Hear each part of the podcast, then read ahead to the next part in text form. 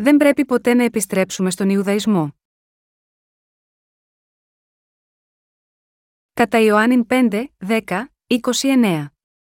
Έλεγον λοιπόν οι Ιουδαίοι προς τον τεθεραπευμένον Σάββατον, είναι δεν σι είναι συγκεχωρημένον να σηκώσεις τον κράβατον. Απεκρίθη προς αυτούς ο ιατρεύσα με, εκείνος μη είπε σήκωσον τον κράβατόν σου, και περιπάτη. Ρώτησαν λοιπόν αυτόν τι είναι ο άνθρωπος, ως τι είπε, σήκωσον τον κράβατόν σου και περιπάτη, ο δε ιατρευθή δεν ήξευρε τι είναι διότι ο Ισού υπεξήλθεν, επειδή το όχλος πολύ εν το τόπο. Μετά τα αυτά ευρίσκει αυτόν ο Ιησούς εν το ιερό και είπε προς αυτόν Ιδού, έγινες σιγή μικέτη αμάρτανε, διά να μη συγίνει τη χειρότερον. Υπήγε λοιπόν ο άνθρωπος και ανήγγειλε προς τους Ιουδαίους ότι ο Ιησούς είναι ο ιατρεύσας αυτόν. Και διά τούτο κατέτρεχον τον Ιησούν οι Ιουδαίοι και ζήτουν να θανατώσουν αυτόν, διότι έκαμνε ταύτα εν Σαββάτο. Ο δε Ιησούς απεκρίθη προς αυτούς: Ο πατήρ μου εργάζεται έως τώρα, και εγώ εργάζομαι. Δια τούτο λοιπόν μάλλον εζήτουν οι Ιουδαίοι να θανατώσουν αυτόν, διότι ουχή μόνον παρέβαινε το Σάββατον, αλλά και πατέρα εαυτού έλεγε τον Θεόν, ίσον με τον Θεόν κάμνωνε αυτόν. Απεκρίθη λοιπόν ο Ιησούς και είπε προς αυτούς αληθώς, αληθώς σας λέγω, δεν δύναται ο ιό να πράττει ουδέν αφε αυτού, εάν δεν βλέπει τον πατέρα πράττοντα τούτο επειδή όσα εκείνος πράττει, ταύτα και ο ιό πράττει ομοίως. Διότι ο πατήρ αγαπά τον ιόν και δεικνύει εις αυτόν πάντα όσα αυτός πράττει, και μεγαλύτερα τούτον έργα θέλει δείξει εις αυτόν, διά να θαυμάζετε εσείς. Επειδή καθώς ο πατήρ εγείρει τους νεκρούς και ζωοποιεί, ούτω και ο ιό την θέλει ζωοποιεί. Επειδή ουδέ κρίνει ο πατήρ ουδένα, αλλά στον ιόν έδωκε πάσαν την κρίση, διά να τιμώσει πάντε τον ιόν καθώς τιμώσει τον πατέρα. Ο μη τιμών των ιών δεν τιμά τον πατέρα τον πέμψαντα αυτόν. Αληθώς, αληθώς σας λέγω ότι ο ακούων των λόγων μου και πιστεύων εις τον πέμψαντα με έχει ζωή αιώνιον, και εις κρίσιν δεν έρχεται, αλλά μετέβει εκ του θανάτου εις την ζωή. Αληθώς, αληθώς σας λέγω ότι έρχεται ώρα, και ήδη είναι, ότε οι νεκροί θέλουσι να ακούσει την φωνή του ιού του Θεού, και οι ακούσαντες θέλουσι ζήσει. Διότι καθώς ο πατήρ έχει ζωή εν εαυτό, ούτως έδωκε και εις τον ιόν να έχει ζωή εν εαυτό, και εξουσίαν έδωκεν εις αυτόν να κάμνει και κρίσιν, διότι είναι ιό ανθρώπου. Μη θαυμάζετε τούτο διότι έρχεται ώρα, καθήν πάντες ή εν της μνημεί θέλουσιν να ακούσει τη φωνή αυτού, και θέλουσιν εξέλθει οι πράξαντες στα αγαθά εις ανάσταση ζωής, ή δε πράξαντες στα φαύλα εις ανάσταση κρίσεως. Ένας άνθρωπος παράλυτος για 38 χρόνια. Στην περικοπή πριν από τη σημερινή περικοπή της Αγίας Γραφής, υπάρχει μια ιστορία για τον Ιησού που θεράπευσε έναν άρρωστο άνθρωπο που είχε αναπηρία επί 38 χρόνια. Και ο Ισού είπε στον άντρα που θεραπεύτηκε, Ιδού, έγινες υγιή μικέτη αμάρτανε, διά να μη συγίνει τη χειρότερον κατά Ιωάννην 5 και 14. Πιστεύω ότι όλοι εμείς σήμερα γνωρίζουμε τι σημαίνουν τα λόγια του Ιησού όταν είπε να μην αμαρτάνουμε πια, για να μην συμβεί κάτι χειρότερο σε μας. Με τον λόγο του, ο Ιησούς μας λέει να μην πέσουμε σε μια ψεύτικη πίστη και πάλι. Αν έχουμε λάβει την άφεση των αμαρτιών πιστεύοντας στο Ευαγγέλιο του Ήδατος και του Πνεύματος, πρέπει πάντα να είμαστε προσεκτικοί από τους ψευδοδιδάσκαλους. Πρέπει πάντα να είμαστε προσεκτικοί και να είμαστε σε επιφυλακή απέναντί τους, γιατί λένε ότι ακόμα και αν κάποιος έχει λάβει την άφεση των αμαρτιών, πρέπει να συνεχίσει να λαβαίνει την άφεση των αμαρτιών κάνοντας προσευχές μετάνοιας. Η άφεση των αμαρτιών μας έρχεται σε εμάς μέσω της πίστης μας στο Ευαγγέλιο του Ήδατος και του Πνεύματος, το οποίο καθαρίζει τις κοιλίδες από τις αμαρτίες της καρδιάς. Ο Ιησούς έχει αναλάβει κάθε αμαρτία του κόσμου και τις καθάρισε εντελώς για πάντα. Ο Ιησούς ήταν η άμπελος η αληθινή. Πραγματικά, ο Ιησούς θεράπευσε με τον λόγο του μια για πάντα ένα συγκεκριμένο άνθρωπο που είχε αναπηρία επί 38 χρόνια. Παρόμοια, έχει λύσει και τις αμαρτίες όλων των ανθρώπων του κόσμου στον Ιορδάνη ποταμό και στο Σταυρό, μια για πάντα. Μεταξύ των πολλών ανθρώπων που πιστεύουν στον Ιησού, υπάρχουν και εκείνοι που έχουν λάβει την άφεση των αμαρτιών τους μια για πάντα, και υπάρχουν και εκείνοι που δεν έχουν. Οι άνθρωποι που έχουν λάβει την άφεση των αμαρτιών μια για πάντα με πίστη στο δοσμένο από τον κύριο Ευαγγέλιο του Ήδατος και του Πνεύματος για να ζήσουν μια ζωή πίστης με ευτυχία είναι ευγνώμονες για την άφεση των αμαρτιών που ο Ιησούς τους έχει χαρίσει. Επίσης, ποτέ δεν ανησυχούν για την κρίση για τις αμαρτίες τους και τον άδει. Και ζουν ευτυχισμένα με μια καρδιά χωρίς αμαρτία. Η διαφορά μεταξύ των θρησκευόμενων ανθρώπων και των πιστών του Ευαγγελίου του Ήδατος και του Πνεύματος. Αυτό που πρέπει να είναι προσεκτικοί οι άνθρωποι που έχουν αναγεννηθεί με πίστη στο Ευαγγέλιο του Ήδατος και του Πνεύματος, είναι μήπως επιστρέψουν στο χριστιανικό δόγμα εκείνων που δεν έχουν αναγεννηθεί ακόμα. Οι χριστιανικές κοινότητες του κόσμου είναι γεμάτες με ψευδοπροφήτες. Επίσης, όπως ακριβώς ο Ισμαήλ καταδίωξε τον Ισαάκ, υπάρχουν περιπτώσεις όπου όσοι δεν έχουν αναγεννηθεί διώκουν όσου έχουν αναγεννηθεί από το Ευαγγέλιο του Ήδατος και του Πνεύματος. Εκείνοι που δεν έχουν αναγεννηθεί θεωρούν τα δόγματα των αντίστοιχων ξεχωριστών εκκλησιών τους, ότι είναι πιο σημαντικά από τον λόγο της αλήθειας, και έτσι συνεχίζουν να καταδιώκουν όσου πιστεύουν και κηρύττουν το Ευαγγέλιο του Ήδατος και του Πνεύματος. Στο σημερινό κόσμο, υπάρχουν πολλοί υποκριτές που θεωρούν ότι το δόγμα του Σαββάτου είναι πιο σημαντικό από το Ευαγγέλιο του Ήδατος και του Πνεύματος, που είναι ο λόγος του Θεού, ακριβώς όπως εκείνοι που είπαν ότι ο Ισού έκανε σφάλμα όταν είχε θεραπεύσει την αναπηρία ενός άνδρα που ήταν άρρωστος επί 38 χρόνια, την ημέρα του Σαββάτου. Είπαν ότι ήταν αμαρτία για τον άρρωστο που ήταν άρρωστος εδώ και 38 χρόνια, να περπατήσει την ημέρα του Σαββάτου. Είναι το χριστιανικό δόγμα πιο σημαντικό για εσάς, αν όχι, είναι η πίστη που πιστεύει στο Ευαγγέλιο του Ήδατος και του Πνεύματος πιο σημαντική για εσάς, για εμάς, η άφεση των αμαρτιών που μπορεί να γίνει με πίστη στο Ευαγγέλιο του Ήδατος και του Πνεύματος μια για πάντα, είναι πιο σημαντική από τα χριστιανικά δόγματα. Είναι έτσι, επειδή, αδιάφορο πόσο καλά συμμορφώνεσαι με τα δόγματα, αν υπάρχει μια αμαρτία στην καρδιά σου ενώπιον του κυρίου, είναι δύσκολο να προσευχηθείς. Θα λάβεις σίγουρα την κρίση να ρηχτείς στον άδει και να υποφέρεις καταστροφή. Εάν κάποιος επρόκειτο να λάβει την άφεση των αμαρτιών πιστεύοντας τον λόγο της αλήθειας του κυρίου, θα πάει στον ουρανό, τη βασιλεία του κυρίου, παρά τις ελλείψεις του. Οι άνθρωποι της πίστης που έχουν πίστη στο Ευαγγέλιο του Ήδατος και του Πνεύματος δεν θεωρούν τις χριστιανικές διδασκαλίες ως κάτι σημαντικό. Αντίθετα, θεωρούν ότι η πίστη που πιστεύει στην αλήθεια του Ευαγγελίου του Ήδατος και του Πνεύματος είναι σημαντική. Ω εκ τούτου, πρέπει να βεβαιωθούμε αλάνθαστα από τον αντικειμενικό λόγο της αλήθειας, αν έχουμε λάβει την άφεση των αμαρτιών μας με πίστη στον Ιησού. Αν είμαστε έτοιμοι να πάμε στον ουρανό ανα πάσα στιγμή, αν ο λόγος της αναγέννησης κατοικεί μέσα στις καρδιές μας ως απόδειξη και αν ο λόγος των αποδεικτικών στοιχείων ότι έχουμε λάβει τη σωτηρία είναι πραγματικά ο λόγος του Θεού, έχει καθαρίσει τις αμαρτίες μας. Επίσης, πρέπει να καθοδηγούμαστε από τον λόγο, αντί να δεσμευόμαστε από τα δόγματα. Αυτή η διήγηση της θεραπείας από τον Ιησού Χριστό ενός άρρωστου που είχε αναπηρία επί 38 χρόνια, σημαίνει ακριβώς ότι κάθε αμαρτωλός μπορεί να λάβει την άφεση των αμαρτιών πιστεύοντας στο Ευαγγέλιο του Ήδατος και του Πνεύματος. Η ημέρα που ο Ιησούς θεράπευσε τον άρρωστο που είχε αναπηρία επί 38 χρόνια ήταν η μέρα Σαββάτου, και ο λόγος που ο Ιησούς μίλησε για τη θεραπεία του άρρωστου ήταν: Σήκωσον τον κράβατόν σου, και περιπάτη κατά Ιωάννην 5 και 11. Εκεί, αυτός ο άνθρωπος έλαβε την θεραπεία της αναπηρίας, σηκώθηκε από το κρεβάτι του και περπάτησε. Ωστόσο, οι Ιουδαίοι ενδιαφέρονταν περισσότερο που ο Ισού δεν τήρησε τον νόμο του Σαββάτου παρά το ότι ο Ισού έσωσε έναν αμαρτωλό από τις αμαρτίες. Επειδή οι Ιουδαίοι θεωρούσαν την τήρηση του νόμου του Σαββάτου πολύ σημαντική, η θεραπεία από τον Ιησού του άρρωστου επί 38 χρόνια δημιούργησε μεγάλο πρόβλημα για τους Ιουδαίους. Μέσα από τα βιβλία της Παλαιάς Διαθήκης, οι Ιουδαίοι είχαν πιστέψει ότι ο Μεσία θα ερχόταν, αλλά ποτέ δεν είχε φανταστεί ότι ο Ισού ήταν ο Μεσία που έμελε να έρθει.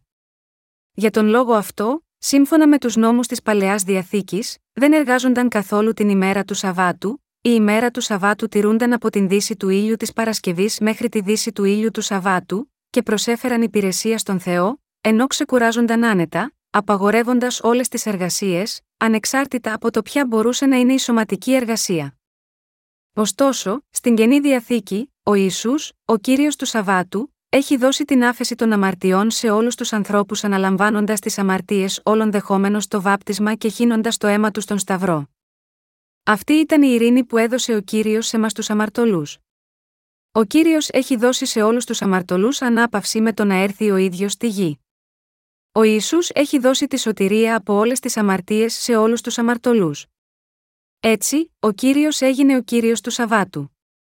Ο Ιησούς έδωσε την αληθινή ανάπαυση της ειρήνης μέσα στην καρδιά των αμαρτωλών, δίνοντας μας την άφεση των αμαρτιών. Ο κύριος έχει δώσει πραγματική ανάπαυση σε όσους πιστεύουν στην αλήθεια ότι ο κύριος καθάρισε τις αμαρτίες του κόσμου με το Ευαγγέλιο του Ήδατος και του Πνεύματος. Ο Ισού έγινε ο σωτήρας και κύριος που έχει σώσει όλους τους αμαρτωλούς από όλες τις αμαρτίες. Ω εκ τούτου, ο ίδιος ο κύριος είναι ο κύριος του Σαββάτου που έδωσε ανάπαυση στον καθένα που πιστεύει σε αυτόν. Ο ίδιος ο κύριος είναι ο αληθινός σωτήρας των αμαρτωλών, ο κύριος της ανάπαυσης και ο κύριος του Σαββάτου. Η ημέρα του Σαββάτου υπάρχει σε αυτόν τον κόσμο για να φανερώσει τον κύριο που μας έχει δώσει την πραγματική ανάπαυση, δηλαδή την άφεση των αμαρτιών. Την ημέρα του Σαββάτου, ο Ιησούς θεράπευσε έναν άρρωστο άνθρωπο.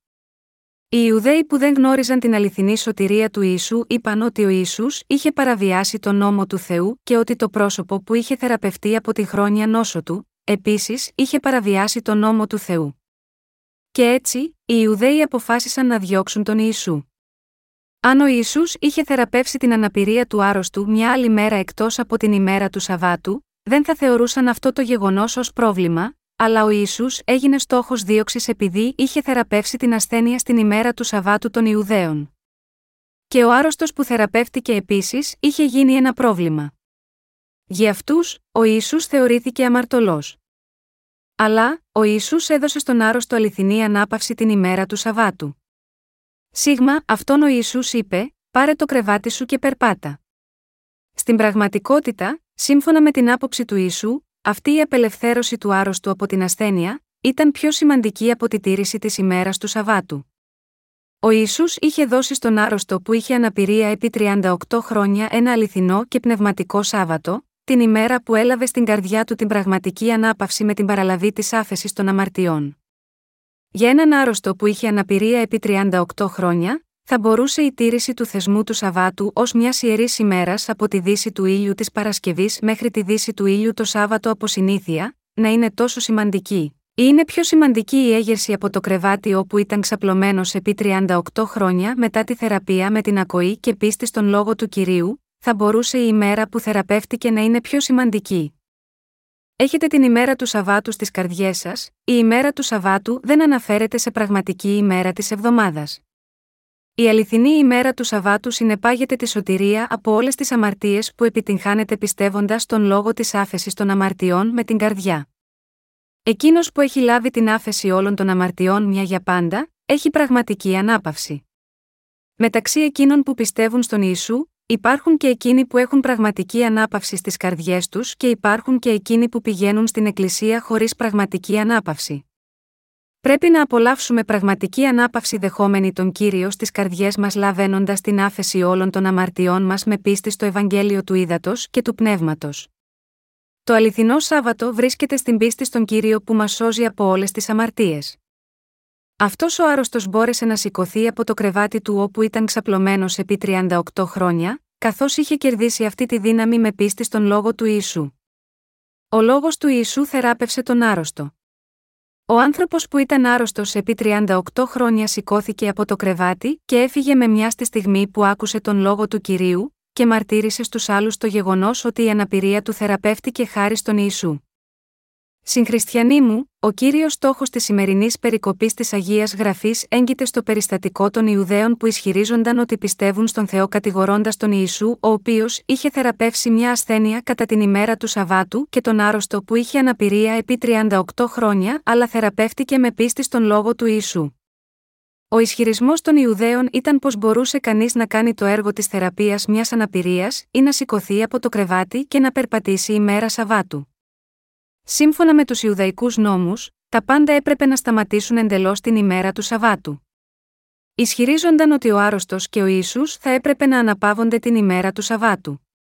Έτσι, έδειξαν την αντίληψή τους για το πώς θα μπορούσε ο άνθρωπος να θεραπεύσει την ασθένεια και πώς ο άρρωστος θα μπορούσε να σηκωθεί και να περπατήσει. Ωστόσο, συγχριστιανοί μου, αν και ήμασταν άρρωστοι, δεν θα ήταν σημαντικό να θεραπευόμασταν από μια ασθένεια, ανεξάρτητα από την ημέρα της εβδομάδας που θα μπορούσε να γίνει η θεραπεία, είτε πρόκειται για την ημέρα του Σαββάτου ή οποιασδήποτε άλλη ημέρα της εβδομάδα, δεν θα μπορούσε ένας άνθρωπος με κανονικό μυαλό να σκεφτεί έτσι. Ανεξάρτητα από το ποια ημέρα της εβδομάδας ήταν η ημέρα της θεραπείας, το μόνο που έχει σημασία είναι το γεγονός ότι θεραπεύτηκε, έτσι ποιος νόμος λέει ότι κάποιος Δεν πρέπει να λάβει θεραπεία στην ημέρα του Σαββάτου, φυσικά, αυτό λέγεται στην Παλαιά Διαθήκη, ενθυμού την ημέραν του Σαββάτου, διά να αγιάζεις αυτήν έξι μέρας εργάζου και κάμνε πάντα τα έργα σου, η ημέρα όμως η εβδόμη είναι Σάββατον κυρίου του Θεού σου μη κάμισεν ταύτη ουδεν έργων, μήτε σύ, μήτε ο ιό σου, μήτε η θυγάτηρ σου, μήτε ο δούλος σου, μήτε η δούλη σου, μήτε το κτίνό σου, μήτε ο ξένος σου, ο εντός των πυλών σου έξοδος 20, 8, 10. Αλλά πρέπει να αναγνωρίσουμε ότι ο Θεός μας είπε να τηρούμε το Σάββατο, σύμφωνα με αυτό το νόμο, επειδή ο Θεός είχε μια συγκεκριμένη πρόθεση. Ο Θεός μας έχει δώσει αληθινή ανάπαυση. Αν κοιτάξουμε στο βιβλίο της Γένεσης ξεκινώντας από το κεφάλαιο 2 εδάφιο 1, λέει εκεί, και συνετελέστησαν ο ουρανός και η γη και πάσα η στρατιά αυτών.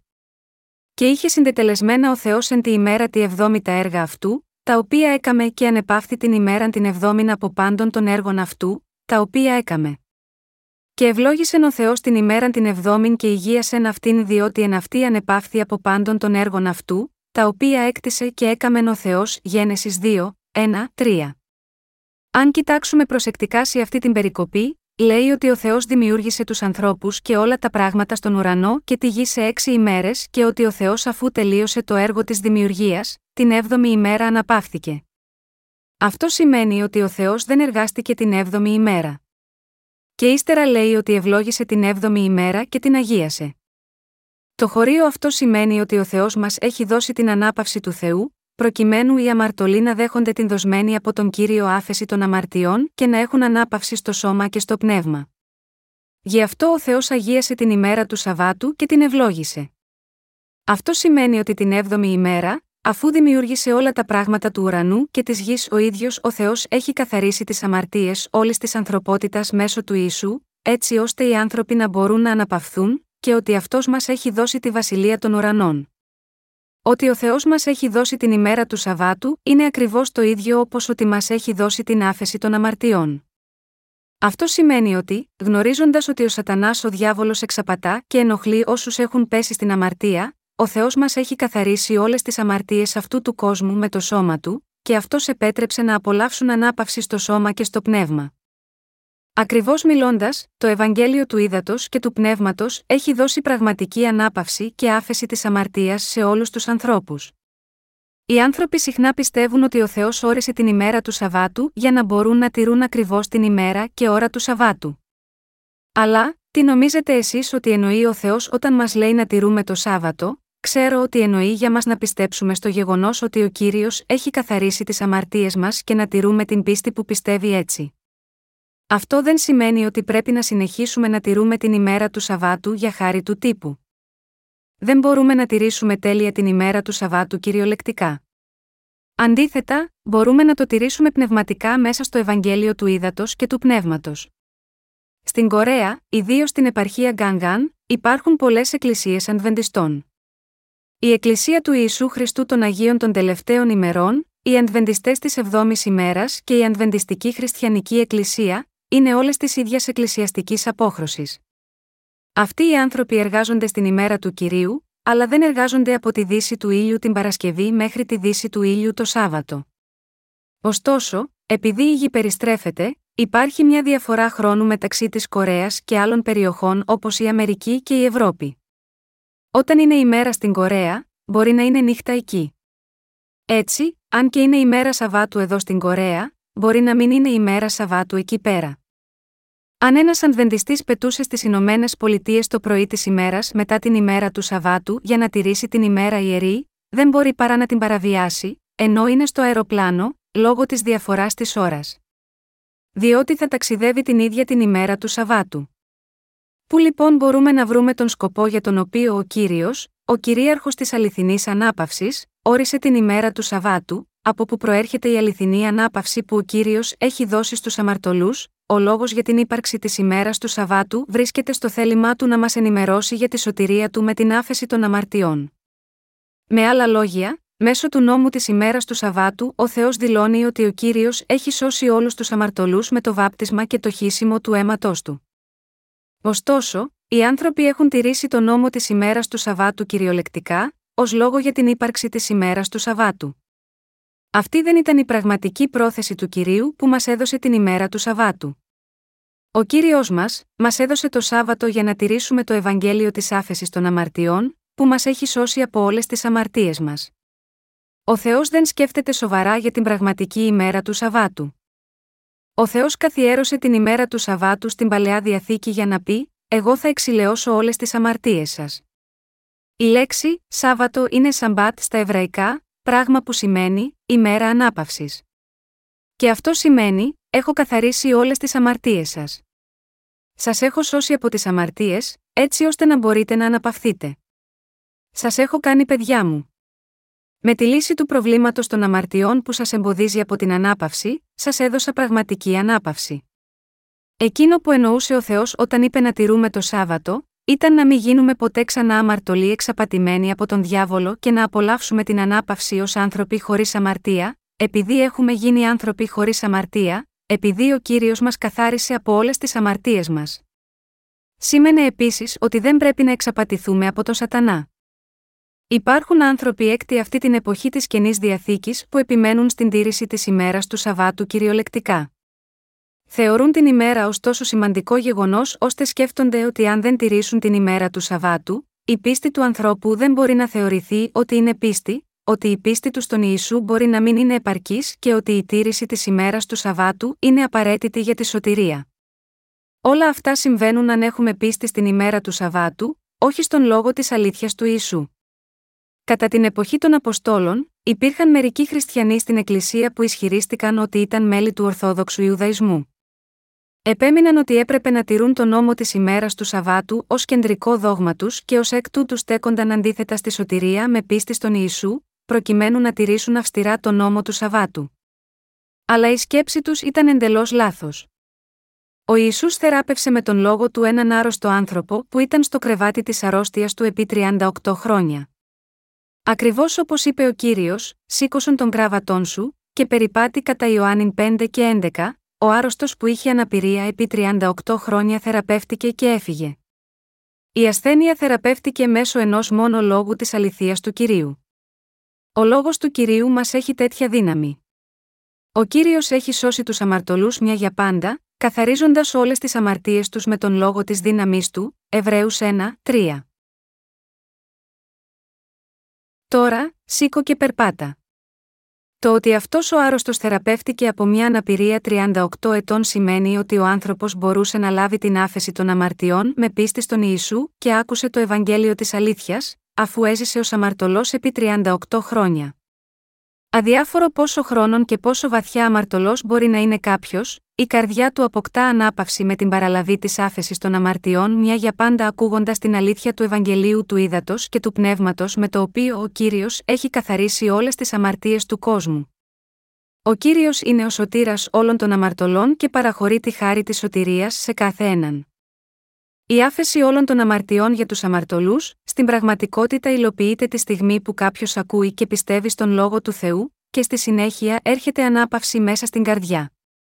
Η αναπηρία του άρρωστου που ήταν άρρωστος επί 38 χρόνια, θεραπεύθηκε την ίδια στιγμή που άκουσε και πίστεψε στον λόγο του κυρίου.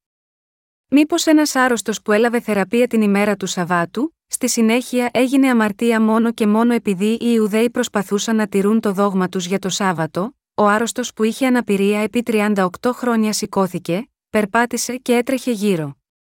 Ωστόσο, είναι μια αμαρτία ενώπιον του Θεού να λάβετε θεραπεία στην ημέρα του Σαββάτου, ο άρρωστος που συνάντησε ο κύριος, δεν ήταν πλέον ασθενής. Αυτό που ρωτώ είναι τι χρειάζεται ένας να μείνει στο κρεβάτι μόνο και μόνο επειδή η ημέρα της θεραπείας ήταν Σάββατο, θα ήταν ευτυχής ο Θεός βλέποντας αυτό, αυτό πραγματικά δεν ήταν θέλημα Θεού. Που στην Αγία Γραφή υπάρχει ο νόμος που λέει ότι ένας Ιουδαίος δεν πρέπει να λάβει θεραπεία και δεν πρέπει να λάβει θεραπεία και να σηκωθεί την ημέρα του Σαββάτου, υπάρχει στις χριστιανικές διδασκαλίες μήπως, οι χριστιανικές διδασκαλίες είναι δόγματα κατασκευασμένα από ανθρώπους. Έχουν κατασκευαστεί από ανθρώπους με δική τους πρωτοβουλία, για να δικαιολογήσουν τα δικά τους συμφέροντα.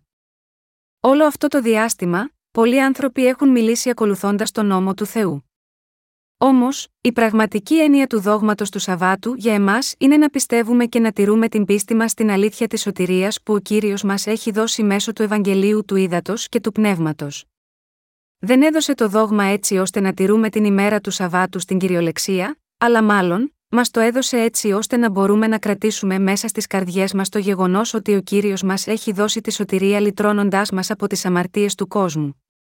Πρέπει επομένως να πιστέψουμε στο Ευαγγέλιο του Ήδατος και του Πνεύματος του Θεού, που μας έχει δώσει την άφεση των αμαρτιών και την αληθινή ανάπαυση στις καρδιές μας, και πρέπει να αγαπάμε την αλήθεια του Ευαγγελίου στις καρδιές μας. Με άλλα λόγια, αυτό σημαίνει ότι το μόνο που πρέπει να πιστέψουν όσοι έχουν αναγεννηθεί με πίστη στο Ευαγγέλιο του Ήδατος και του Πνεύματος είναι ότι ο κύριος έχει καθαρίσει όλες τις αμαρτίες τους και να υπερασπιστούν την πίστη τους. Ο κύριος μας είπε με σαφήνεια στους αμαρτωλούς: Πήρα όλες τις αμαρτίες σας και σας έσωσα από όλες τις αμαρτίες. Πιστεύουμε ότι ο κύριος μας έχει δώσει την πραγματική ανάπαυση. Πρέπει να βρούμε τον σκοπό της ημέρας του Σαββάτου που ο κύριος μας έχει δημιουργήσει. Ο κύριος μας έδωσε το Σάββατο, προκειμένου να μας δώσει ανάπαυση και ειρήνη στις καρδιές μας για την αιωνιότητα, καθαρίζοντας όλες τις αμαρτίες μας με το Ευαγγέλιο του Ήδατος και του Πνεύματος. Πρέπει να γνωρίζουμε τον σκοπό για τον οποίο ο κύριος μας έχει σώσει, και πρέπει να πιστέψουμε σε αυτό με την καρδιά μας. Στη σημερινή περικοπή της Αγίας Γραφής, οι Ιουδαίοι υποστήριξαν ότι δεν πρέπει να θεραπεύεις τον άρρωστο την ημέρα του Σαββάτου και ότι, ακόμα και αν η ασθένεια θεραπεύτηκε, ο άρρωστος έπρεπε να μείνει στο κρεβάτι εκείνη την ημέρα επειδή ο Ιουδαϊσμός επέμενε ότι η τήρηση του νόμου κυριολεκτικά ήταν πολύ σημαντική. Αν είχαμε πέσει στον Ιουδαϊσμό, μπορεί και εμείς να πιστεύαμε έτσι. Πολλές χριστιανικές ξεχωριστές εκκλησίες σήμερα έχουν επίσης μια τέτοια λανθασμένη πίστη. Υπάρχουν επίσης άνθρωποι που υποστηρίζουν, λέτε ότι ο Ισού έχει καθαρίσει τις αμαρτίες του κόσμου που τις ανέλαβε μέσω του βαπτίσματος, αλλά αφαίρεσε μόνο το προπατορικό αμάρτημα. Και όσον αφορά τις καθημερινές αμαρτίες, κανείς λαβαίνει την άφεση κάνοντας προσευχές μετάνοιας καθημερινά. Αυτό θα ήταν σωστή πίστη, ο κύριος καθάρισε όλες τις αμαρτίες όλης της ανθρωπότητας μια για πάντα με το Ευαγγέλιο του Ήδατος και του Πνεύματος. Αν πω ότι κάποιος λαβαίνει την άφεση των αμαρτιών που οι άνθρωποι διαπράττουν ενώ ζουν, κάνοντας προσευχές μετάνοιας καθημερινά, αυτό είναι πίστη κατασκευασμένη από ανθρώπινο μυαλό. Αλλά και πάλι, οι χριστιανικές διδασκαλίες αυτού του κόσμου συνήθως πιστεύουν ότι οι άνθρωποι πρέπει να λάβουν την άφεση της αμαρτίας με ζητιανιά σε καθημερινή βάση επειδή κάθε μέρα αμαρτάνουν. Οι προσευχές μετάνοιας φαίνονται σαν τις πράξεις αυτοκριτικής στι κομμουνιστικές κοινωνίες. Αυτό δεν είναι διαφορετικό από τον Ιουδαϊσμό που φαίνεται στη σημερινή περικοπή της γραφής. Κάποτε πίστεψα στον Ιησού ως σωτήρα, χωρίς να γνωρίζω την αλήθεια του Ευαγγελίου του Ήδατος και του Πνεύματος που δόθηκε από τον Ιησού Χριστό. Ωστόσο, έλαβα την άφεση όλων των αμαρτιών μια για πάντα ακούγοντας και γνωρίζοντας ακριβώς το Ευαγγέλιο του Ήδατος και του Πνεύματος, που είναι ο λόγος της αλήθειας και μέσα από την πίστη μου σε αυτό. Είμαι βέβαιος ότι έχετε δοκιμάσει επίσης την ίδια ευλογία, χάρη στον κύριο. Έτσι λοιπόν, εμείς δεν πρέπει να σταθούμε στο τυπικισμό του Ιουδαϊσμού σήμερα, αφού λάβαμε την άφεση των αμαρτιών πιστεύοντας το Ευαγγέλιο του Ήδατος και του Πνεύματος. Παρά το γεγονός ότι έχουμε λάβει την άφεση των αμαρτιών, αν κάνουμε προσευχές μετάνοιας νύχτα και ημέρα, λέγοντας κάτι σαν Θεέ μου, έχω αμαρτήσει ξανά. Παρακαλώ συγχώρεσέ με. Είχα λάβει πλήρως την άφεση των αμαρτιών, αλλά παρακαλώ, Θεέ μου, να με συγχωρήσεις για αυτές τις αμαρτίες. Σε παρακαλώ συγχώρεσέ με για άλλη μια φορά, αυτό θα σήμαινε ότι δεν έχουμε τη σωστή πίστη.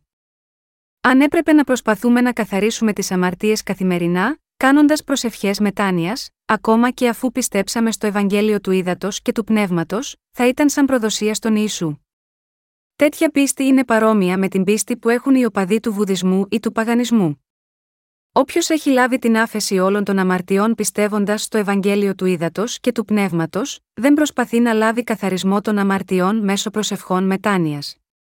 Εάν ένας αμαρτωλός έχει λάβει την άφεση των αμαρτιών πιστεύοντας στο Ευαγγέλιο του Ήδατος και του Πνεύματος, τότε ο αμαρτωλός πρέπει να φύγει με αγανάκτηση από την παλιά πίστη του που έκανε προσευχές μετάνοιας και να αρχίσει εκ νέου μια νέα ζωή πίστης.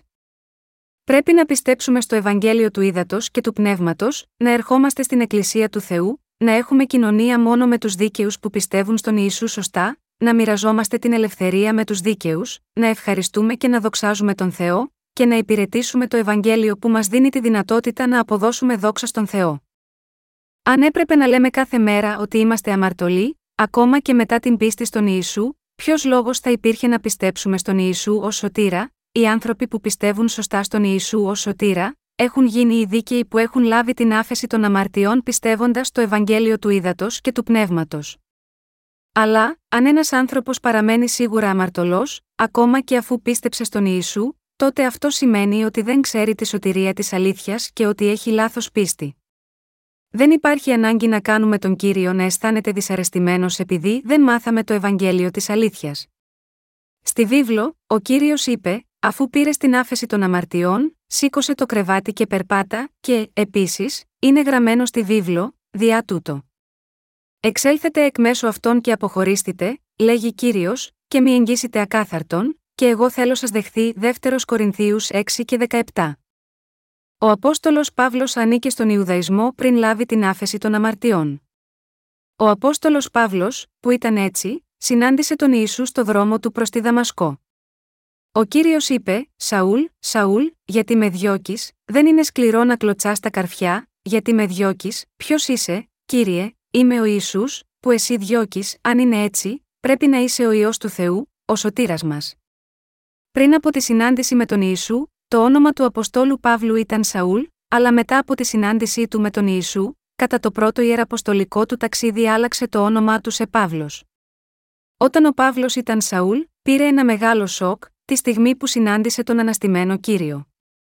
Και κατέληξε στο συμπέρασμα, γνώριζα τα πράγματα λάθος και πίστευα λανθασμένα.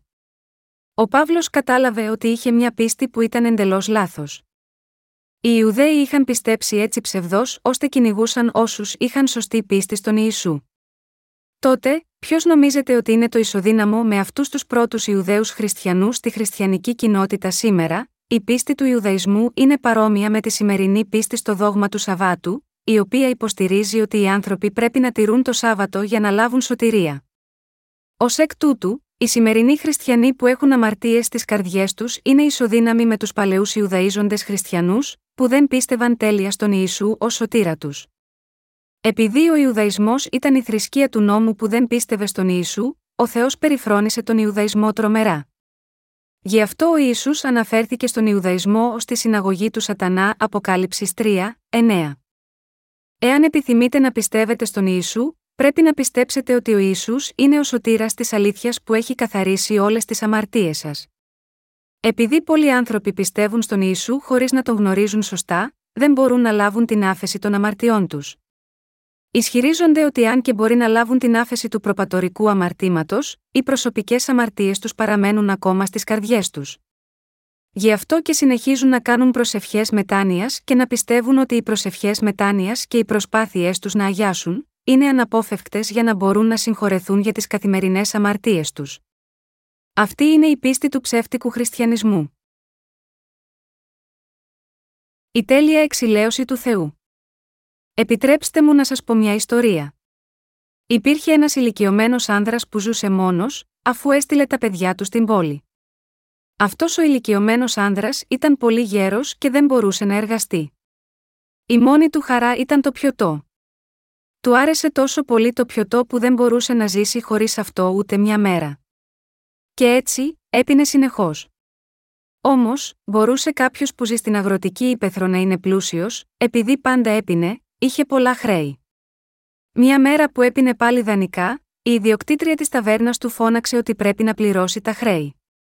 Τότε, ο γιος που ήρθε να επισκεφτεί τον πατέρα του μετά από μεγάλο χρονικό διάστημα, είδε τον πατέρα του εκείνη ακριβώς τη στιγμή, να τον αρπάζει από το γιακά η ιδιοκτήτρια της ταβέρνας και τον ταπεινώνει. Ο γιος νευρίασε πολύ. Στάσου, κυρία. Γιατί άρπαξες τον πατέρα μου από το γιακά, γιατί ταπεινώνεις έτσι τον πατέρα μου στο δρόμο, Ακριβώς τότε, αρπάζοντας την ευκαιρία, η ιδιοκτήτρια της ταβέρνας είπε: Δεν πρέπει πρώτα να εξοφλήσει το χρέος και στη συνέχεια να πιει, αυτός δεν ξόφλησε τα χρέη του καθόλου. Ωστόσο, και πάλι σήμερα, ήρθε με όλους τους φίλους του από τη γειτονιά, αγοράζει ποτά και προσπαθεί να αυξήσει το χρέος του. Γι' αυτό έκανα τη σκηνή πιάνοντάς τον από το γιακά. Αν είσαι ο γιος του, να πληρώσεις εσύ το χρέος του. Ξέρεις πόσα πολλά είναι τα χρέη του, ο γιος, ο οποίος είχε επιτύχει πολύ στη ζωή του, λυπήθηκε στην καρδιά του ακούγοντας τέτοια λόγια. Είπε: Πόσο είναι το χρέος, άφησε το γιακά του πατέρα μου, και πες μου πόσο είναι. Πατέρα, σε παρακαλώ να πας στο σπίτι. Είμαι ο γιος σου. Θα έρθω στο σπίτι το συντομότερο μόλις φροντίσω αυτό. Έτσι, πόσο είναι το χρέος.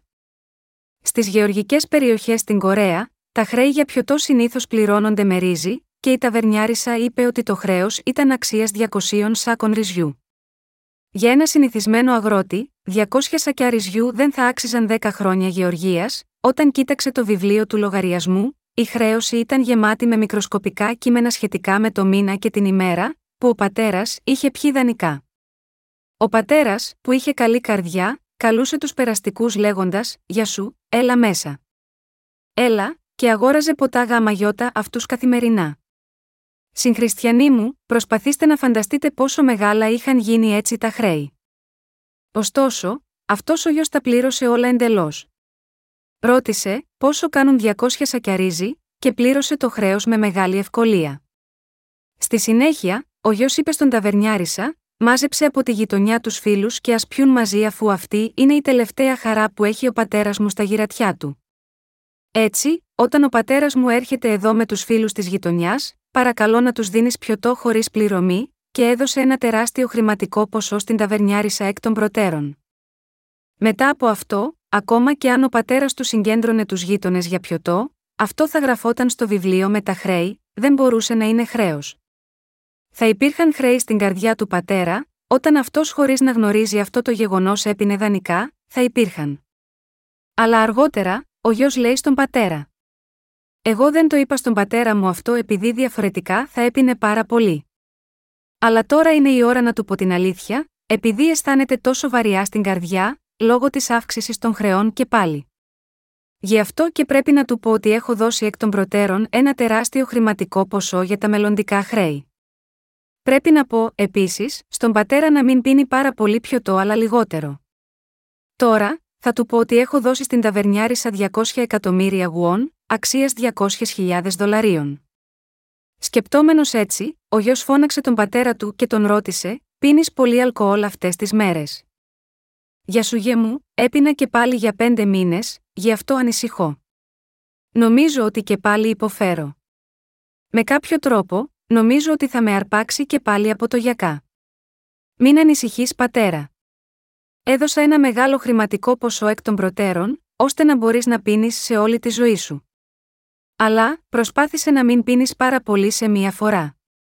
Αλήθεια, πόσα έδωσες, λοιπόν, εγώ έδωσα στην ταβερνιάρισα 200 εκατομμύρια γουόν. Όχι, πραγματικά, 200 εκατομμύρια γουόν. Γνωρίζοντας ότι ο πατέρας του θα συνεχίσει να πίνει, ο γιος του είχε δώσει στην ταβερνιάρισα ένα χρηματικό ποσό αρκετό για να καλύψει όλη την κατανάλωση της διάρκειας μιας ζωής. Στην πραγματικότητα, ο πατέρας ήταν ο φιλέτη μέσα του, εφόσον δεν γνώριζε το γεγονός ότι ο γιος του είχε δώσει εκ των προτέρων στην ταβερνιάρισα 200 εκατομμύρια γουόν. Αλλά στην πραγματικότητα, δεν ήταν ποτέ ο φιλέτη. Για πέντε μήνες, αυτός ο πατέρας είχε στην καρδιά του την σκέψη: Είμαι χρεωμένος.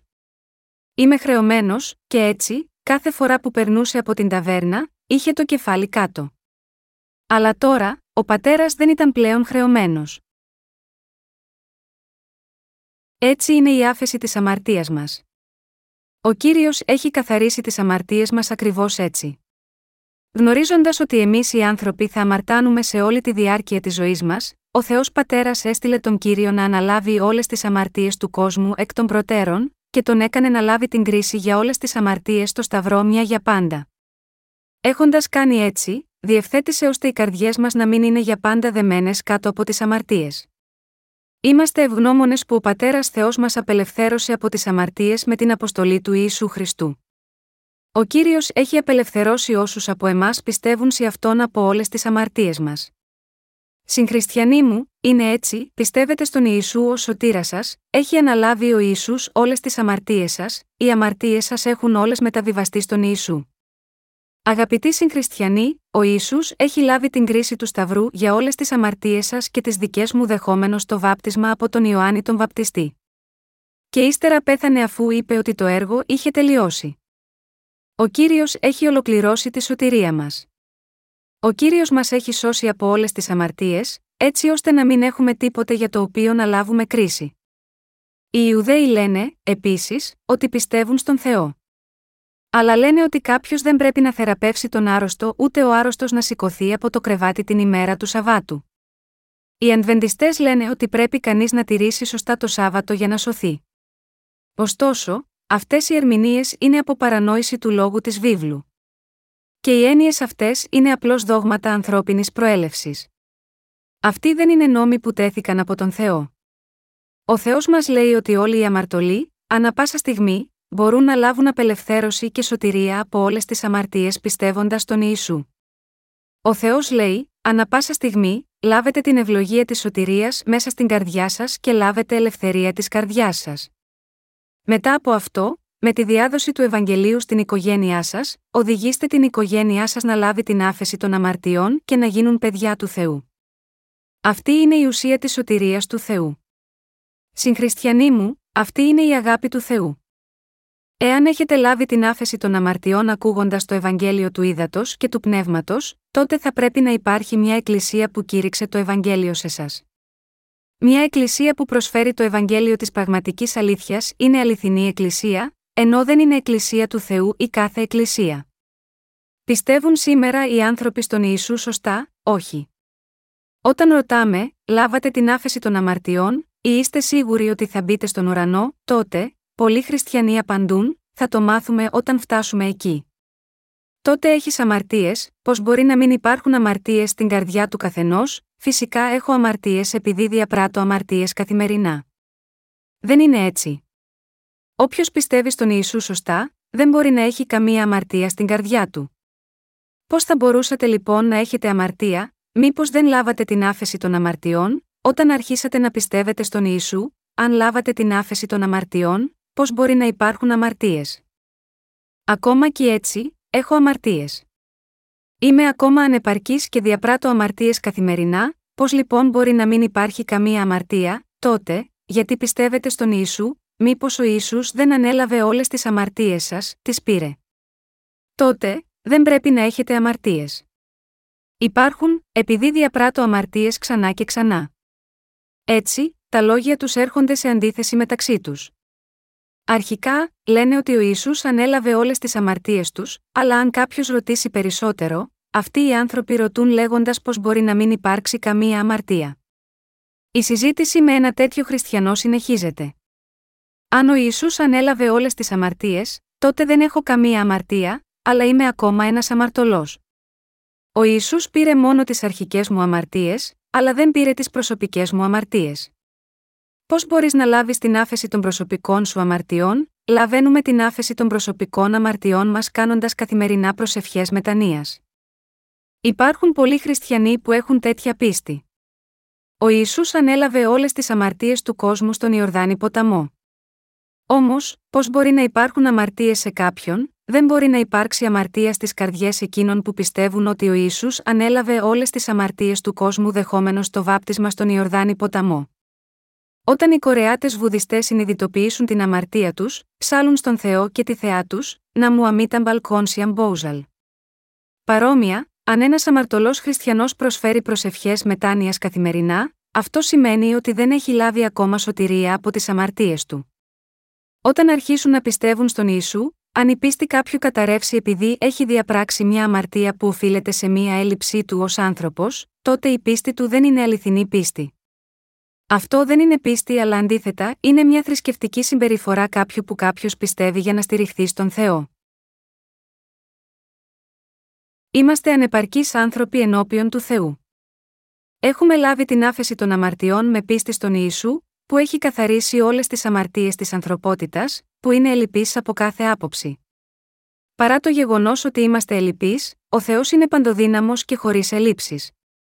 Γι' αυτό ο Θεός έχει καθαρίσει όλες τις αμαρτίες μας και μας έχει σώσει τέλεια από όλες τις αμαρτίες που διαπράττουμε λόγω των ελλείψεών μας. Η πίστη σίγμα, αυτό είναι η αληθινή πίστη. Αυτός ο άνθρωπος, που πίστεψε στον Θεό και λαχταρούσε για τη βοήθειά του, έλαβε θεραπεία από μια αναπηρία 38 ετών, αφού συνάντησε τον Ιησού. Αυτό σημαίνει ότι έλαβε την άφεση των αμαρτιών μια για πάντα. Ο κύριος μας μιλάει σίγμα, εμάς για την τέλεια άφεση των αμαρτιών μέσω της διήγησης για ένα άρρωστο άτομο με αναπηρία 38 ετών, σηκώθηκε από το κρεβάτι της ασθένειάς του και περπάτησε επειδή θεραπεύτηκε από την χρόνια πάθησή του. Μετά την παραλαβή της άφεσης των αμαρτιών, δεν πρέπει ποτέ να είμαστε μαζί με εκείνους που δεν έχουν λάβει την άφεση των αμαρτιών. Αυτό σημαίνει ότι εμείς δεν πρέπει να ζήσουμε τη ζωή πίστης μαζί τους. Μπορούμε να κάνουμε άλλα πράγματα μαζί, αλλά δεν μπορούμε να μοιραζόμαστε τη ζωή της πίστης τους. Το έχετε συνειδητοποιήσει αυτό, συγχριστιανοί μου, ο δίκαιος και η αμαρτωλή δεν τα πάνε καλά μεταξύ τους. Όσοι έχουν μια πίστη που ισχυρίζεται ότι έχουν αμαρτίες παρά την πίστη τους στον Ιησού, και όσοι από εμάς έχουμε λάβει την τέλεια άφεση των αμαρτιών, δεν μπορούν να είναι μαζί. Στο κατά Ιωάννην 5, 14, 15, λέει, μετά ταύτα ευρίσκει αυτόν ο Ισού εν το ιερό και είπε προς αυτόν Ιδού, έγινε συγγύη Μικέτη αμάρτανε, διά να μη συγγίνει τη χειρότερον. Υπήγε λοιπόν ο άνθρωπος και ανήγγειλε προς τους Ιουδαίους ότι ο Ισού είναι ο ιατρεύσα αυτόν. Ο Ισού είπε, Ιδού, έγινε συγγύη Μικέτη αμάρτανε, διά να μη συγγίνει τη χειρότερον. Κατά Ιωάννην 5 και 14. Συγχριστιανοί μου, τι νομίζετε ότι σημαίνουν αυτές οι λέξεις, γιατί ο Ιησούς λέει, Ιδού, έγινες συγγύη Μικέτη αμάρτανε, διά να μη συγγίνει τη χειρότερον, μετά την θεραπεία της αναπηρίας αυτού του άρρωστου που ήταν άρρωστος επί 38 χρόνια. Η αδυναμία της άρκα που είχε ρίξει αυτό τον άνθρωπο στο κρεβάτι της ασθένειας επί 38 χρόνια προήλθε από την αμαρτία. Επειδή ο Ιησούς μας απάλαξε αυτό τον άνθρωπο από τις αμαρτίες του, ο άνθρωπος απελευθερώθηκε από την αναπηρία. Ο Ιησούς τότε είπε, Μικέτη αμάρτανε, διά να μη συγγίνει τη χειρότερον κατά Ιωάννην 5 και 14. Δεν το είπε αυτό ο Ιησούς επειδή σκεφτόταν ότι δεν θα διαπράττουμε αμαρτίες πια. Συγχριστιανοί μου, ο Θεός μας, μας έχει σώσει τέλεια από την ακαθαρσία όλων των αμαρτιών μας. Ωστόσο, πρέπει να προσπαθούμε να λάβουμε πάλι την άφεση των αμαρτιών αν διαπράξουμε αμαρτίες, αφού έχουμε λάβει την άφεση των αμαρτιών, αυτό δεν πρέπει να γίνεται. Το μόνο που έχουμε να κάνουμε είναι να επιβεβαιώσουμε ότι έχουμε λάβει την άφεση των αμαρτιών, ακόμα και για εκείνες τις αμαρτίες, με το Ευαγγέλιο του Ήδατος και του Πνεύματος. Αν το κάνετε αυτό, το Ευαγγέλιο της Αλήθειας θα καθαρίσει τις καρδιές σας. Εσείς και εγώ πρέπει να γίνουμε πιστοί στη μια για πάντα δοσμένη από τον κύριο άφεση των αμαρτιών, και δεν πρέπει να πάμε στον άδει πέφτοντας σε απιστία. Αντίθετα, Πρέπει να υπενθυμίζουμε στους εαυτούς μας το Ευαγγέλιο του Ήδατος και του Πνεύματος και να συλλογιζόμαστε το γεγονός ότι έχουμε λάβει την άφεση όλων των αμαρτιών, ακόμα και για τις αμαρτίες που διαπράττουμε καθημερινά εξαιτίας των ελλείψεών μας. Σας εύχομαι να συνεχίσετε να ζείτε με τέτοια πίστη. Συγχριστιανοί μου, ο κύριος έχει γράψει στην Αγία Γραφή την περικοπή, Ιδού, έγινε συγγύη Μικέτη αμάρτανε, διά να μη συγγίνει τη χειρότερον, κατά Ιωάννην 5 και 14. Αυτό είπε ο Ιησούς, που θεράπευσε έναν άνθρωπο που ήταν ξαπλωμένος στο κρεβάτι της ασθένειας επί 38 χρόνια. Χωρίς αμφιβολία, ο κύριος μας θεράπευσε έναν άνδρα που ήταν άρρωστος επί 38 χρόνια. Ο Ιησούς σίγουρα μίλησε για την άφεση των αμαρτιών μέσω αυτού του έργου της θεραπείας. Έτσι, ο Θεός εξηγεί τη βασιλεία του Θεού και τα πνευματικά πράγματα, χρησιμοποιώντας πράγματα από αυτή τη γη. Κάποιος ρώτησε, Έλαβα την άφεση των αμαρτιών, μπορώ λοιπόν να γυρίζω εντελώς γυμνός, και εγώ του είπα, παρά το γεγονός ότι είχα αμαρτίες στο παρελθόν, τώρα είμαι χωρίς αμαρτία, έχοντας πίστη στον Ιησού, αλλά εκείνος πρόσθεσε, τότε, δεν υπάρχει πρόβλημα αν γυρίζετε εντελώς γυμνός. Αλλά, αυτή ήταν μια δήλωση άγνοιας. Μπορεί να πιστεύει ότι όλοι οι άλλοι είχαν σκέψεις όπως οι δικές του. Αλλά μήπως σημαίνει ότι θα γύριζε γυμνός αν ήταν χωρίς αμαρτία; Συγχριστιανοί μου, ένας που έχει λάβει την άφεση των αμαρτιών μπορεί να έχει ζήσει μια ζωή στα πρόθυρα του απόλυτου χάους στο παρελθόν, αλλά από τη στιγμή που έλαβε την άφεση των αμαρτιών, δεν μπορεί να πράττει έτσι. Επειδή υπάρχει το άγιο πνεύμα μέσα σε όσους έχουν λάβει την άφεση των αμαρτιών με πίστη στο δοσμένο από τον Ιησού Ευαγγέλιο του Ήδατος και του Πνεύματος, περιφρονούν τις αμαρτίες ακόμα περισσότερο. Επειδή το άγιο πνεύμα είναι μέσα στις καρδιές όσων έχουν λάβει την άφεση των αμαρτιών, αισθάνεται δυσφορία σε ακάθαρτα μέρη και δεν μπορεί να κατοικεί μέσα σε βρώμικες αμαρτίες. Το καταλαβαίνετε αυτό. Συγχριστιανοί μου, θέλετε να πάτε σε ένα μέρος να χορέψετε με έναν εραστή μιας νύχτας, αν οι καρδιές σας δεν αισθάνονται δυσφορία, τότε να πάτε. Ωστόσο, αν ήταν να πάτε σε ένα τέτοιο μέρος, το άγιο πνεύμα μέσα σας θα ένιωθε άβολα. Συγχριστιανοί μου, αν λάβατε την άφεση των αμαρτιών, οι καρδιές σας θα αισθάνονται άβολα, ακόμα και όταν πράξετε αμαρτίες που οφείλονται σε αδυναμίες. Λόγω της δυσφορίας, δεν θα μπορείτε να συνεχίσετε να το κάνετε. Εδώ, ο κύριος μας λέει στον άνθρωπο που θεραπεύτηκε, έχεις λάβει την άφεση των αμαρτιών, γάμα γιώτα, αυτό να μην ξαναπέσεις σε τέτοια απιστία. Για να μην μας συμβούν χειρότερα πράγματα, μας προτρέπει να μην πέσουμε σε ψευδείς πεπιθήσεις. Τι είδους αμαρτία θα ήταν χειρότερη από αυτό, αυτό σημαίνει ότι οι αναγεννημένοι δεν πρέπει να επιστρέψουμε σε μια εκκλησία που δεν κηρύττει το Ευαγγέλιο του ύδατο και του πνεύματος. Με λυπεί το γεγονός ότι πολλοί άνθρωποι, αφού παρακολουθήσουν την Εκκλησία του Θεού για κάποιο χρονικό διάστημα, καθώς έχουν λάβει την άφεση των αμαρτιών από την Εκκλησία του, επιστρέφουν ύστερα στις εκκλησίες των αμαρτωλών. Οι ποιμένες τους, τους καλωσορίζουν και τους λένε ότι πρέπει να λαβαίνουν την άφεση των αμαρτιών κάνοντας καθημερινά προσευχές μετάνοιας και να αγιάζονται καθημερινά, επειδή οι άνθρωποι διαπράττουν αμαρτίες καθημερινά. Αν κάποιος ήθελε να επιστρέψει για να ζει μια ζωή πίστης υπό την καθοδήγηση τέτοιων ποιμένων, θα του έρθει πολύ σοβαρή ασθένεια και η ζωή της πίστης θα τελειώσει. Η επιστροφή κάποιου στην παλιά πίστη δεν είναι διαφορετική από την προδοσία του Ιησού. Ο πατέρας Θεός, μέσω του ιού του, έχει καθαρίσει εντελώς όλες τις αμαρτίες μας. Επειδή ο Θεός μας αγαπάει τόσο πολύ ώστε να θυσιάσει τον ιό του, έχει καθαρίσει όλες τις αμαρτίες μας εντελώς. Συγχριστιανοί μου, αφού λάβατε την άφεση των αμαρτιών, εάν επρόκειτο να πάτε σε πλανερούς ανθρώπους που λένε ότι πρέπει κανείς να λαβαίνει την άφεση της αμαρτίας καθημερινά και να ζήσετε μια ζωή πίστης μαζί τους, η πίστη σας θα χαθεί σε μηδέν χρόνο. Αγαπημένε Ιησού, αμάρτησα και σήμερα, επίσης. Παρακαλώ να με συγχωρέσεις. Ο Ιησούς με απάλαξε από όλες τις αμαρτίες μου, αλλά έχω αμαρτήσει ξανά. Σε παρακαλώ, συγχώρεσέ με. Δεν είναι παράλογο να ζητάτε ξανά συγχώρεση, παρά το γεγονός ότι έχει εξοφληθεί όλο το χρέος σας, συγχριστιανοί μου, είναι σίγουρα περίεργο να ξεπληρώνεις ένα χρέος που έχει ήδη εξοφληθεί. Μέσα από την πίστη μας στον Ιησού, έχουμε λάβει την άφεση όλων των αμαρτιών. Έχουμε λάβει την άφεση των αμαρτιών για όλες τις αμαρτίες που διαπράττουμε σε όλη τη διάρκεια της ζωής μας. Και έτσι, το να ζητάμε πάλι άφεση των αμαρτιών, κάνοντας προσευχές μετάνοιας, είναι κάτι αφύσικο. Πολλά ψυχιατρικά νοσοκομεία χτίζονται αυτές τις μέρες.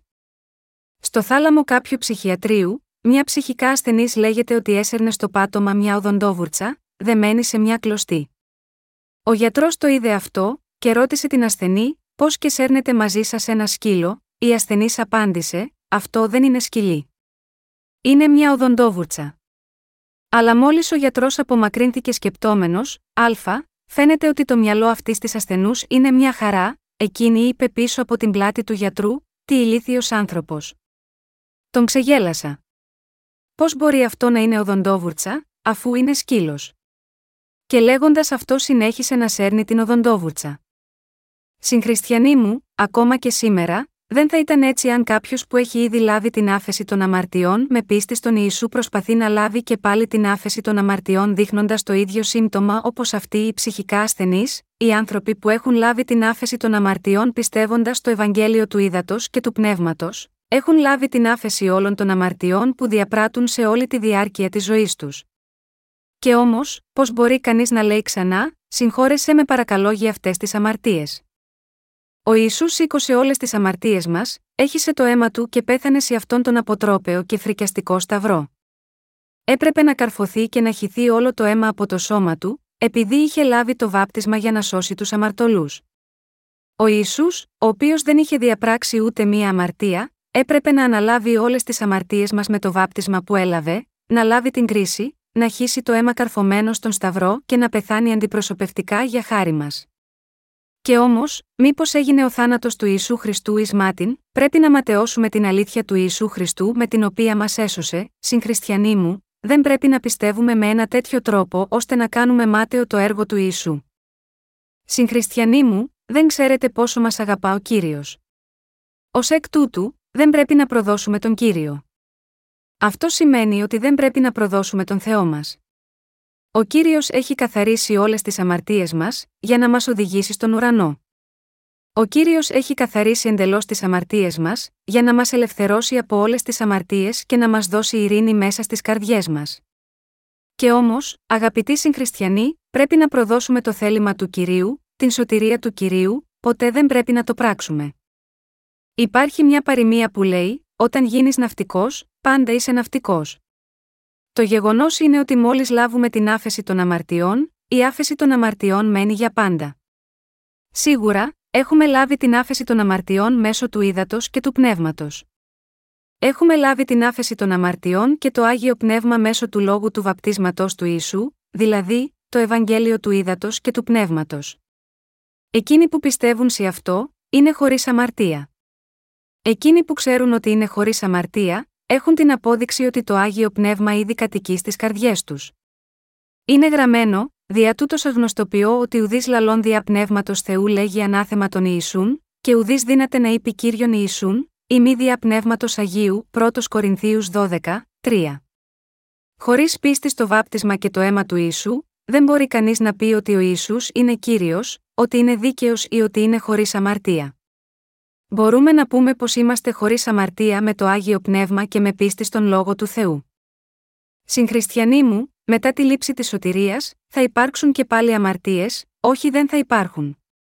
Εάν λάβετε πραγματικά σωτηρία με πίστη στο Ευαγγέλιο του Ήδατος και του Πνεύματος, δεν πρέπει να υπάρχει κανενός είδους αμαρτία στην καρδιά σας. Ωστόσο, αν λάβατε ψευδό τη χάρη της σωτηρίας, θα γίνετε αμαρτωλός ακόμα και μετά την πίστη στον Ιησού και, επίσης, θα ζείτε ως αμαρτωλός σε όλη τη ζωή σας. Αν αυτή ήταν η περίπτωσή σας, πρέπει να λάβετε την άφεση των αμαρτιών και πάλι, με πίστη στο Ευαγγέλιο του Ήδατος και του Πνεύματος. Στο κατά Ιωάννη 5 και 18, λέει: Δια τούτο λοιπόν μάλλον εζήτουν οι Ιουδαίοι να θανατώσουν αυτόν, διότι ουχή μόνον παρέβαινε το Σάββατον, αλλά και πατέρα εαυτού έλεγε τον Θεόν, ίσον με τον Θεόν κάμνον εαυτόν. Οι Ιουδαίοι ήθελαν να σκοτώσουν τον Ιησού. Γιατί να θέλουν να το κάνουν αυτό, επειδή ο Ιησούς είχε παραβεί το Σάββατο. Είχαν προσπαθήσει να τον σκοτώσουν γιατί ο Ιησούς όχι μόνο είχε παραβιάσει το θρησκευτικό τους δίκαιο αλλά, επίσης, είχε προσπαθήσει να είναι ίσος με τον Θεό λέγοντας ότι ο Θεός είναι ο πραγματικός πατέρας του. Αγαπητοί συγχριστιανοί, εκείνοι που ζουν τη ζωή της πίστης έχοντας λάβει τη σωτηρία με πίστη στο Ευαγγέλιο του Ήδατος και του Πνεύματος, σήμερα βρίσκονται στην ίδια περίσταση όπως αυτή του ίσου σε αυτή την περικοπή. Συγχριστιανοί μου, παραβιάζουμε τους νόμους των χριστιανών του κόσμου, ή μήπως όχι πιστεύουμε στον λόγο του Θεού, όχι στα δόγματα τους. Πιστεύουμε στον Θεό και ανήκουμε στον Θεό, όχι στους ανθρώπους αυτού του κόσμου. Ακριβώς όπως ο ίσου είχε πει ότι ο Θεός είναι ο πραγματικός πατέρας του και θεωρούσε πως είναι ίσως με τον Θεό, και εμείς ονομάζουμε τον Θεό Πατέρα ως παιδιά του Θεού. Γι' αυτό οι άνθρωποι μας καταδιώκουν και μας επιτίθενται. Όμως, δεν νικιόμαστε εύκολα, επειδή έχουμε το ξύφος του λόγου της αλήθειας. Υπάρχει μια κορεατική παροιμία που λέει: Ακόμα και ένα μικρό κοπρόσκυλο μπορεί να είναι θαραλέο στο σπίτι του. Παρόλα αυτά, όταν ένα κοπρόσκυλο γαυγίζει, Ποιος είσαι εσύ, θα πρέπει να σε δαγκώσω. Γαβ κρύβει την ουρά στα σκέλια του και τρέχει κλαψουρίζοντας.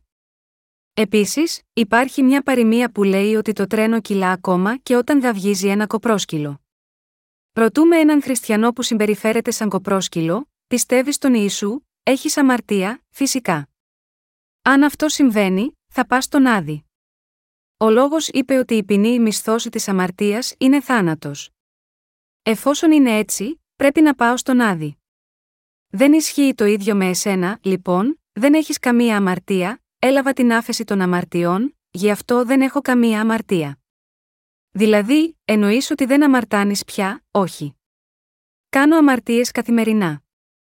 Αν διαπράττεις αμαρτίες, πώς λοιπόν μπορείς να μην έχεις αμαρτία, άρα, έχεις αμαρτία, φυσικά έχω αμαρτίες. Έλαβες την άφεση των αμαρτιών ή δεν την έλαβες, την έλαβα. Έχεις αμαρτίες, αλλά πώς μπορείς να είσαι παιδί του Θεού, έχεις αμαρτίες επειδή μόλις πίστεψες στον Ιησού που πέθανε για σένα στον Σταυρό και επειδή δεν πιστεύεις ότι οι αμαρτίες σου έχουν μεταβιβαστεί στον Ιησού μέσω του βαπτίσματός του. Αν ο Ιησούς δεν είχε αναλάβει τις αμαρτίες σου, ποιο θα ήταν το όφελος ακόμα και εάν εκείνος επρόκειτο να πεθάνει εκατό φορές πάνω στο Σταυρό; Συγχριστιανοί μου, αν κάτι δεν έχει καμία σχέση με σας, δεν έχει καμία χρησιμότητα για εσάς. Α πούμε ότι οι άνθρωποι που δεν έχετε καμία σχέση μαζί τους, έχουν κερδίσει εκατομμύρια και δισεκατομμύρια δολάρια στο λαχείο. Τι αξία θα έχει αυτό για εσάς, πιστεύετε στον Ιησού ή μήπως όχι, ωστόσο, αν υπήρχαν αμαρτίες στις καρδιές σας, τι αξία θα είχε ο Ιησούς για εσάς, άλλοι άνθρωποι, που έχουν λάβει την άφεση των αμαρτιών, μπορεί να πάνε στον ουρανό, αλλά τι αξία θα είχε αυτό αν εσείς οι ίδιοι δεν πάτε στον ουρανό, δεν είναι έτσι, και γάμα γιώτα. Αυτό πρέπει να λάβουμε την άφεση των αμαρτιών ακούγοντας το συγκεκριμένο Ευαγγέλιο και πιστεύοντας σίγμα, αυτό μέσα στις καρδιές μας. Συγχριστιανοί μου, οι αμαρτίες μέσα στις καρδιές σας πρέπει να φύγουν για να μπορέσετε να μπείτε στον ουρανό. Ταξιδεύουμε μερικές φορές. Κάνουμε ταξίδια στο εξωτερικό, καθώς και εκδρομές στο εσωτερικό της χώρας, και όταν παίρνουμε ένα αεροπλάνο ή τρένο για το ταξίδι, εκείνο που χρειάζεται είναι ένα εισιτήριο. Εφόσον έχετε ένα εισιτήριο, δεν έχει σημασία αν είστε λερωμένος ή κακοντημένος. Εάν έχετε ένα εισιτήριο, μπορείτε να μείνετε σε ένα ξενοδοχείο, και ακόμα και αν δεν φοράτε γραβάτα, μπορείτε να επιβιβαστείτε σε ένα αεροπλάνο. Αλλά, αδιάφορο πόσο σπουδαίος άνθρωπος είστε, αν δεν έχετε ένα εισιτήριο πρέπει να εκδιωχθεί. Ακόμα και αν είστε ένας επέτης, εφόσον έχετε αγοράσει ένα εισιτήριο από ένα εκδοτήριο εισιτηρίων και περάσετε από την πύλη του ελέγχου εισιτηρίων, κανείς δεν μπορεί να σας διώξει. Αλλά, ακόμα και αν είστε ένας αξιοπρεπής κύριος, θα διωχθείτε αν δεν έχετε εισιτήριο. Συγχριστιανοί μου, ακόμα και αν είχατε καλή πίστη στον Ιησού για μεγάλο χρονικό διάστημα, είστε αμαρτωλοί αν έχετε αμαρτίες στην καρδιά σας. Ωστόσο, ακόμα και αν πιστέψετε στον Ιησού μόνο για μία ημέρα, θα είστε δίκαιος αν έχετε λάβει την άφεση των αμαρτιών στην καρδιά σας. Ο δίκαιος άνθρωπος έχει το εισιτήριο να λάβει την άφεση των αμαρτιών του στην καρδιά του, αλλά ένας αμαρτωλός δεν έχει ακόμα το ίδιο εισιτήριο. Τι είδους εισιτήριο θα μας επιτρέψει να μπούμε στον ουρανό, το εισιτήριο είναι να λάβω την άφεση των αμαρτιών με πίστη στο γεγονός ότι όλες οι αμαρτίες μου μεταβιβάστηκαν στον Ιησού όταν τον βάφτισε ο Ιωάννης ο Βαπτιστής, και ότι ο Ισού έχει λάβει πλήρως την κρίση που προορίζονταν για μένα, πεθαίνοντας τον Σταυρό χύνοντας το αίμα του. Μπορείτε να το καταλάβετε αυτό. Όταν ο Ισού ήταν στη γη, ο Ισού πράγματι ονόμαζε τον Θεό πραγματικό πατέρα του. Δεν είναι το παιδί ενός ανθρώπου άνθρωπος επίσης, το παιδί είναι άνθρωπος. Δεν είναι το κουτάβι ενός σκύλου σκύλος επίσης, είναι σκύλος. Όταν το σκέφτηκαν αυτό οι άνθρωποι, κατέληξαν στο συμπέρασμα ότι αν ο πατέρας Θεός ήταν ο πραγματικός πατέρας του Ιησού, τότε έπρεπε και αυτός επίσης να είναι Θεός. Οι μάρτυρες του Ιεχοβά λένε ότι ο Ιησούς είναι ο ιό του Θεού, αλλά δεν είναι Θεός. Γι' αυτό είπα αυτά τα πράγματα, ρώτησα ένα μέλος των μαρτύρων του Ιεχοβά, πιστεύετε ότι ο πατέρας του Ιησού είναι ο Θεός, αν ναι, πιστεύετε επίσης ότι ο Ιησούς είναι ο ιό του Θεού, αν ναι, εφόσον αυτός ο πατέρας είναι Θεός, δεν είναι αλήθεια ότι και ο ιό του είναι επίσης Θεός, αλλά τότε ο μάρτυρας του Ιεχοβά είπε, ο Ιησούς είναι λίγο διαφορετικός Θεός. Έτσι, ρώτησα πάλι. Έξω από το σπίτι μου υπάρχουν δύο σκυλιά. Ένα από αυτά είναι αρσενικό και το άλλο είναι θηλυκό. Έχουν και κουτάβια. Είναι αυτά σκυλιά ή όχι, όλα τους είναι σκυλιά. Είναι και τα κουτάβια τους σκυλιά ή όχι, είναι όλα σκυλιά. Στη συνέχεια, η μόνη διαφορά είναι ότι το ένα είναι ο πατέρας και το άλλο είναι γιος. Έτσι, δεν είναι τότε είπε, είναι από το ίδιο είδος. Τον ρώτησα πάλι, δεν είναι ο Ιησούς Θεός, τότε έχασε τα λόγια του.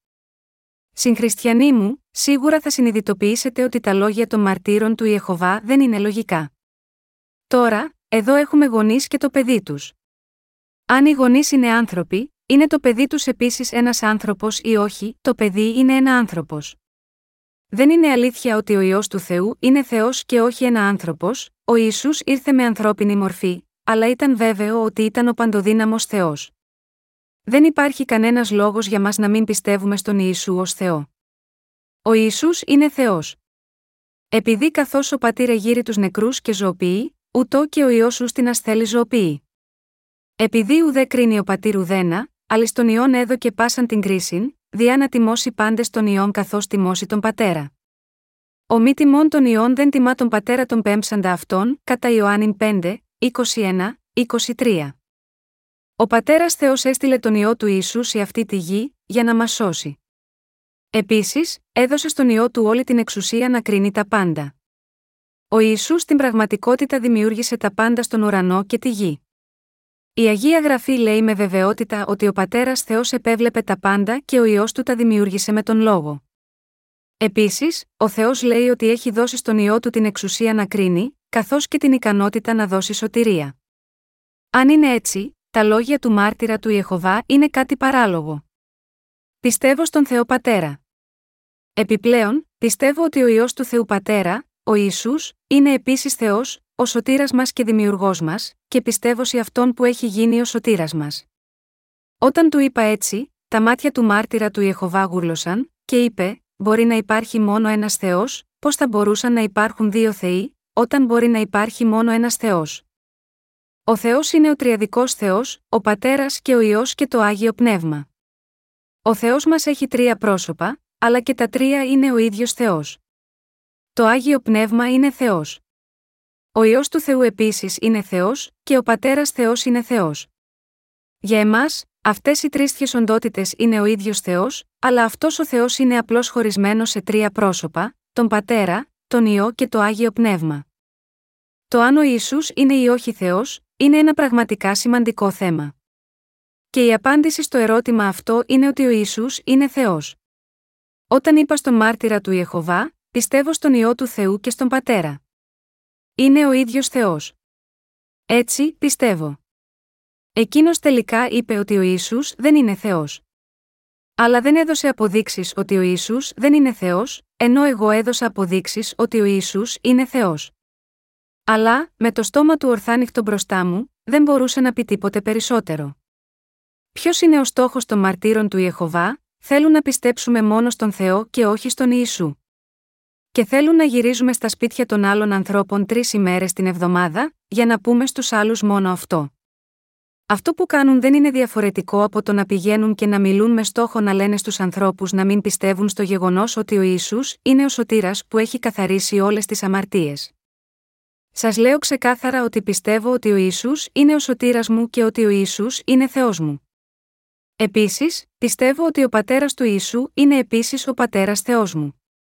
Ωστόσο, μεταξύ εκείνων που πιστεύουν στον Ιησού, υπάρχουν πολλοί άνθρωποι που μισούν κάποιον λέγοντας ότι αυτός ή αυτοί έχουν γίνει δίκαιοι μόνο με πίστη στον Ιησού. Όσοι έχουν αναγεννηθεί με πίστη στο Ευαγγέλιο του Ήδατος και του Πνεύματος είναι δίκαιοι. Ονομάζουν πατέρα τον Θεό Πατέρα. Ο Θεός καλεί όσους πιστεύουν στον Θεό και στο Ευαγγέλιο του Ήδατος και του Πνεύματος δίκαιους. Εσείς και εγώ έχουμε πραγματικά γίνει οι δίκαιοι μόνο με την παραλαβή της άφεσης των αμαρτιών με πίστη στον Ιησού και στο Ευαγγέλιο του Ήδατος και του Πνεύματος. Οι θρησκευόμενοι άνθρωποι στον κόσμο είναι αμαρτωλοί ακόμα και μετά από 100 χρόνια από τότε που πίστεψαν στον Ιησού, αλλά γίνονται δίκαιοι ακριβώς τη στιγμή που αρχίζουν να πιστεύουν. Αυτός είναι ο λόγος που μας καταδιώκουν καθώς εκπλήττονται. Ακριβώς όπως ο Ιησούς διώχθηκε λέγοντας ότι ο Θεός Πατέρας είναι ο πατέρας του, οι άνθρωποι μας κοιτάζουν με μίσος επειδή είμαστε επίσης παιδιά του Θεού. Γιατί λοιπόν οι άνθρωποι το κάνουν αυτό, επειδή μέσα τους είναι πονηρά πνεύματα, αλλά μέσα σε αυτούς που έχουν λάβει την άφεση των αμαρτιών είναι το άγιο πνεύμα. Δεν μας θέλουν επειδή ένα πονηρό πνεύμα και το άγιο πνεύμα δεν μπορούν να γίνουν ένα. Εμείς όμως, είμαστε ανεκτικοί και όχι εχθρικοί απέναντί τους. Προσευχόμαστε, και αν οι άνθρωποι δεν ξέρουν, τους διδάσκουμε. Οι άνθρωποι λαβαίνουν την άφεση των αμαρτιών όταν ακούν αυτό το Ευαγγέλιο της αλήθειας που εμείς κηρύττουμε. Συγχριστιανοί μου, τώρα έχουμε τον Θεό ως πατέρα μας, μέσα από την πίστη μας στον Ιησού Χριστό. Έχουμε γίνει παιδιά του. Έχουμε γίνει κοινωνή θεία φύσης, 1 Πέτρου 1, 4. Με πιο απλά λόγια, έχουμε γίνει η γη του Θεού. Για να μιλήσουμε με μεγαλύτερη σαφήνεια, έχουμε γίνει Θεοί, κατά Ιωάννη 10, 34, 35. Μπορείτε να το καταλάβετε αυτό, την μέρα που θα ζούμε και πάλι μετά το θάνατο της σάρκας μας, θα γίνουμε έτσι. Λέγεται στο Ευαγγέλιο του Ιωάννη 5, 24, 25, Αληθώς, αληθώς σας λέγω ότι ο ακούων των λόγων μου και πιστεύων εις τον πέμψαντα με έχει ζωή αιώνιον, και εις κρίσιν δεν έρχεται, αλλά μετέβει εκ του θανάτου εις την ζωήν. Αληθώς, αληθώς σας λέγω ότι έρχεται ώρα, και ήδη είναι, Ότε οι νεκροί θέλουσιν ακούσει την φωνή του Ιού του Θεού, και οι ακούσαντες θέλουσι ζήσει. Τι σημαίνουν αυτά τα λόγια, έρχεται ώρα, και ήδη είναι, ότε οι νεκροί θέλουσιν ακούσει την φωνή του Ιού του Θεού κατά Ιωάννη 5 και 25. ήμασταν ψυχές που είχαν πεθάνει εξαιτίας των αμαρτιών μας. Στην πρώτη επιστολή του Πέτρου, λέει ότι το Ευαγγέλιο κηρύχθηκε στα πνεύματα στη φυλακή, και τα πνεύματα στη φυλακή αναφέρονται σε όσους εξακολουθούν να δεσμεύονται από τις αμαρτίες. Εδώ, ο Ισού μας λέει ξεκάθαρα: Έρχεται ώρα, και ήδη είναι, ότε οι νεκροί θέλουν να ακούσει την φωνή του ιού του Θεού, και οι ακούσαντες θέλουν ζήσει κατά Ιωάννη 5 και 25. Συγχριστιανοί μου, πριν λάβουμε την άφεση των αμαρτιών, εμείς ήμασταν οι νεκροί. Αλλά ακούσαμε μέσω του λόγου, ότι ο ιό του Θεού έχει καθαρίσει εντελώς όλες τις αμαρτίες μας. Αγαπητοί συγχριστιανοί, δεν έγιναν οι ψυχές μας ζωντανές εκείνη τη στιγμή, ή μήπως όχι, γίναμε ζωντανοί από τον λόγο του ιού του Θεού. Στο Ευαγγέλιο του Ιωάννη 5, 26, 29, λέει: Διότι καθώς ο πατήρ έχει ζωή είναι αυτό, ούτως έδωκε και στον ιόν να έχει ζωή είναι αυτό, και εξουσίαν έδωκεν ει αυτό να κάμνει και κρίσιν, διότι είναι ιό ανθρώπου.